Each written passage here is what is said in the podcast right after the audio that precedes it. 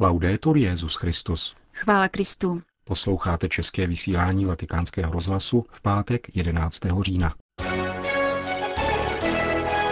O trojici pravidel v zápasu s dňáblem kázal dnes ráno papež František. V druhé části pořadu uslyšíte pravidelnou páteční promluvu otce Richarda Čemuse. To jsou hlavní témata našeho dnešního pořadu, kterým provázejí Milan Glázer a Jana Gruberová. Zprávy vatikánského rozhlasu. Je nutné neustále bdít a nedat se oklamat dňáblem, zdůraznil papež František při raním ši svaté v domu svaté Marty. Svatý otec upozornil, že nelze následovat Ježíše v jeho vítězství nad zlem pouze na půl. V zápasu s dňáblem také nesmíme zaměňovat pravdu a relativizovat ji, připomněl. Ježíš vyhání zlé duchy a někdo z lidí okolo to začíná vysvětlovat, aby pánovi ubral na síle. Papež František svou dnešní homílii věnoval výkladu Evangelia a i hned vyjasnil, že toto pokušení je stále přítomné. Tedy snaha Ježíše zlehčovat, jako by to byl na nejvýš jakýsi léčitel, kterého není třeba brát příliš vážně. Tento postoj, poznamenal svatý otec, vytrval až do dneška. Někteří kněží při četbě tohoto evangelia a nebo i jiných pasáží říkají, Ježíš zkrátka uzdravil psychicky nemocného člověka. Nevykládají toto evangelium tak, jak je napsané. Je pravdou, že v oněch dobách bylo možné zaměnit epileptický záchvat a posednutí dňáblem.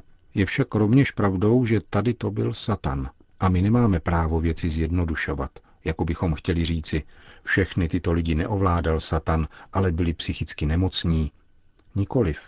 Ďábel je přítomný na první stránce Bible a Bible také za ďáblovy přítomnosti končí vítězstvím Boha nad ďáblem. Z tohoto důvodu varoval papež, nesmíme propadat naivitě. Pán nám dává několik pravidel, jak rozlišovat přítomnost zla a jak pokračovat v křesťanské cestě, když se vyskytne pokušení. Jednou z těchto zásad je následovat Ježíše v jeho vítězství nad zlem, avšak nikoliv pouze na půl. Kdo není se mnou, je proti mně, říká pán. Ježíš přišel, aby satana zničil, aby nás osvobodil z otroctví, kterým nás ďábel svazuje. Nelze tedy říci, že bychom ve svém postoji nějak přeháněli a rovněž nelze otázku ďábla rozostřit, napomínal papež. Je to boj, zápas, ve kterém je v sázce zdraví. Věčné zdraví a věčná spása nás všech.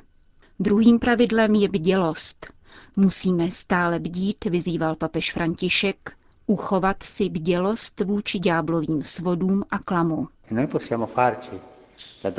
Můžeme si položit otázku. Bdím sám nad sebou, nad svým srdcem, svými pocity a myšlenkami. Střežím poklad milosti. Uchovávám přítomnost Ducha Svatého v sobě. Nebo je jen tak ponechávám a jsem si jistý, že vše bude dobré. Pokud ale nehlídáš, přijde někdo silnější než si ty. A pak ještě někdo silnější, který ho porazí, vyrve mu zbraně, jimž důvěřoval a rozdělí se o kořist. Proto je nutná bdělost, či všechny tři zásady. První, nezaměňovat pravdu. Ježíš bojuje proti ďáblu. Druhá, kdo není s Ježíšem, je proti Ježíši. Neexistují polovičaté postoje. Třetí, bdělost nad vlastním srdcem, protože ďábel je vychytralý. Dosud nebyl trvale vyhnán. To se stane až poslední den. Když nečistý duch vyjde ze člověka, potuluje se po pustinách, hledá odpočinutí a když jej nenajde, řekne si, vrátím se do svého domu. Citoval svatý otec dnešní evangelium. Je nutné bdít, protože ďábel má tuto strategii. Stal se s křesťanem, jdeš ve své víře ku předu a já tě nechám v klidu. Avšak až si zvykneš, nejsi příliš bdělý, cítíš se jistý, tehdy se vrátím.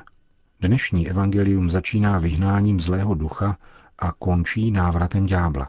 Svatý Petr říkal, je jako řvoucí lev, který obchází. A tak to v skutku je. Namítnete, otče, vy jste trochu staromódní, naháníte nám těmito řečmi strach. Ne, já ne, to evangelium. A nejsou to lži, ale boží slovo. Prosme proto Pána o milost, abychom tyto věci brali vážně. On přišel, aby bojoval za naši spásu. On nad dňáblem zvítězil. Prosím pěkně, nezačínejme si s ďáblem. Snaží se totiž vrátit do svého domu, zmocnit se nás.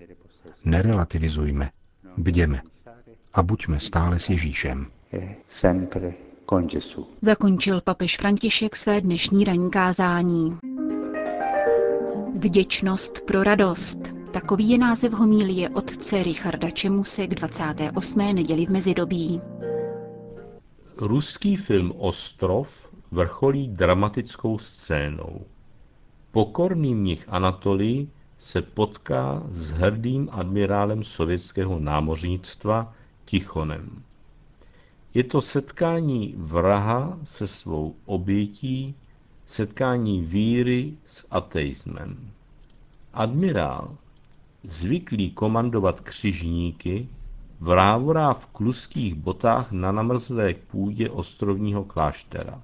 Že se vydal sem, na osamocený ostrov, stovky kilometrů od Moskvy, je pro něj už samo o sobě pokořením. Neučinil by tak, kdyby jej k tomu nedohnala starost o nemocnou dceru, které lékaři nedokázali pomoct. Poslední nadějí, chabou a vágní, ale jedinou byl starec Anatolij, mnich v klášteře na ostrově v Severním moři, který prý zázračně léčí. Tichonův stydlivý krok víry vyvolá zázrak a on si zpátky domů veze dceru zdravou, až vlastně neví, co se to s oběma stalo. Tento příběh z roku 1942 se tolik neliší od biblického příběhu z 9. století před Kristem, který nám líčí druhá kniha královská. Mocní Asiřané jsou rostoucím nebezpečím pro sousední Izrael. Že za těchto okolností asyrský generál Náman se vydá do Izraele v naději vylečit se tam z malomocenství, se zdá politickou provokací. Prorok Elizeus dá důvěru. Žádá ale od Námána poslušnost svým pokynům. A tak Náman sestoupil k Jordánu a ponořil se do něho sedmkrát podle nařízení božího muže Elizea. A jeho tělo se obnovilo jako tělo malého dítěte a byl čistý.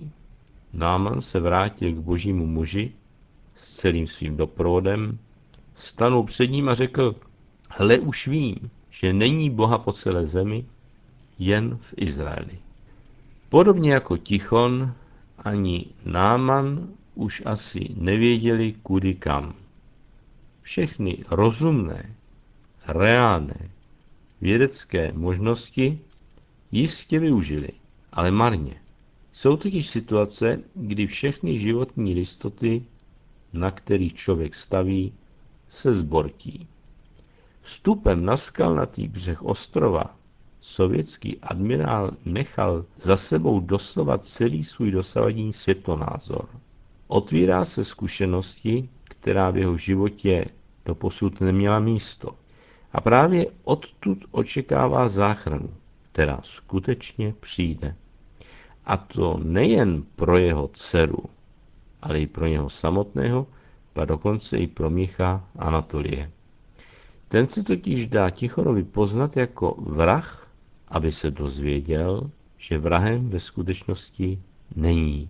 Ten ruský kamarád, po kterém za války ze strachu před Němci střelil, přežil a sedí teď proti němu. Anatolij ze začátku nabízel Tichonovi spověď. Teď on sám vyznává své oběti svůj hřích a přijme odpuštění. I to je zázrak, jenž nelze než vyspívat. Spívejte hospodinu píseň novou, neboť učinil podivuhodné věci.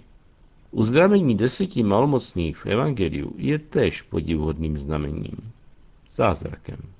Zjevuje ovšem, že uzdravení není dokonalé, dokud člověk se uzdraví pouze na těle, ale zdráhá se vystavit léčivému dotyku Ježíšovu i svou duši. Jen jeden to pochopil. Evangelium to líčí takto. Když jeden z nich spozoroval, že je uzdraven, vrátil se, mocným hlasem velebil Boha, spadl Ježíšovi k nohám tváří až k zemi a děkoval mu. Byl to Samaritán. Ježíš na to řekl, nebylo jich očištěno deset? Kde je těch devět? Nikdo z nich se našel, aby se vrátil a vzdal Bohu chválu, než tento cizinec?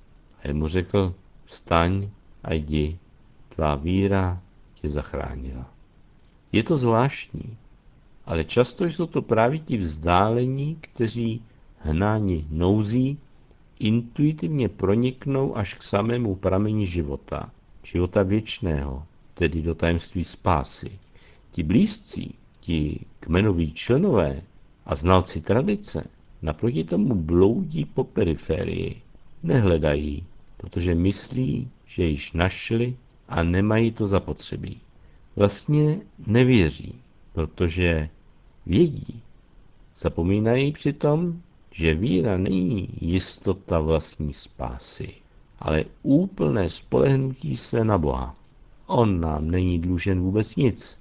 My jemu naopak všechno.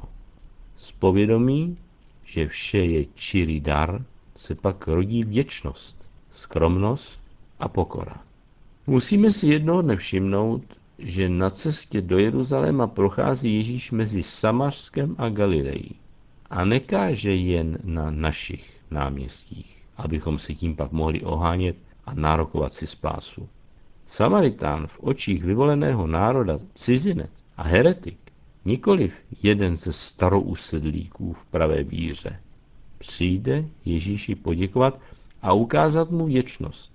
Ti ostatní země běželi dohnat, co v životě zameškali a neměli čas na návrat. Onen cizinec také přijal dar, ale úžas nad ním v něm vzbudil touhu poznat i dárce a navázat s ním vztah. Vrátil se a tu poznal, že byl nejen uzdraven na těle i na duši, ale Bohem dokonce přijat za vlastního. Po setkání s Kristem už nikdo není cizinec, ale syn a patří do rodiny. Na ty, kteří si to hned schraje neuvědomují, by se boží syn měl vlastně hněvat. On je však neodepíše. On se vydá za nimi. To jej však bude stát život. Na kříž dostanou Ježíše nikoli ti cizí, ale ti vlastní. Ti připraví o život dárce života. Život se však nepředá než umíráním, dáváním se, mařením sama sebe, kenozí, a to je spojeno s velkou bolestí. Jiná než tato Kristova cesta není. A poštol Pavel to ví jako nikdo jiný. Timoteovi, kterému došel počáteční elán, přesto nic nezatajuje a spíš ještě přitvrdí. To je moje evangelium, píše. Právě kvůli němu trpím, dokonce jako zločinec v poutech. Ale boží slovo spoutáno není, proto kvůli vyvoleným snáším všecko, aby také oni došli spásy a věčné slávy skrze Ježíše Krista. Nehlásá tedy žádnou beznaději, svatý Pavel. Všechny jistoty mohou padnout, o to víc však vynikne to jediné, co je jisté. Tohle je jisté, píše Pavel. Když jsme s ním umřeli, budeme s ním také žít. Když vytrváme, budeme s ním i královat. Když ho zapřeme, zapře také on nás. Ale i když my jsme nevěrní, on zůstává věrný, protože nemůže zapřít sám sebe. Ano, Bůh zůstává věrný svým zaslíbením. Proto se nemusíme bát.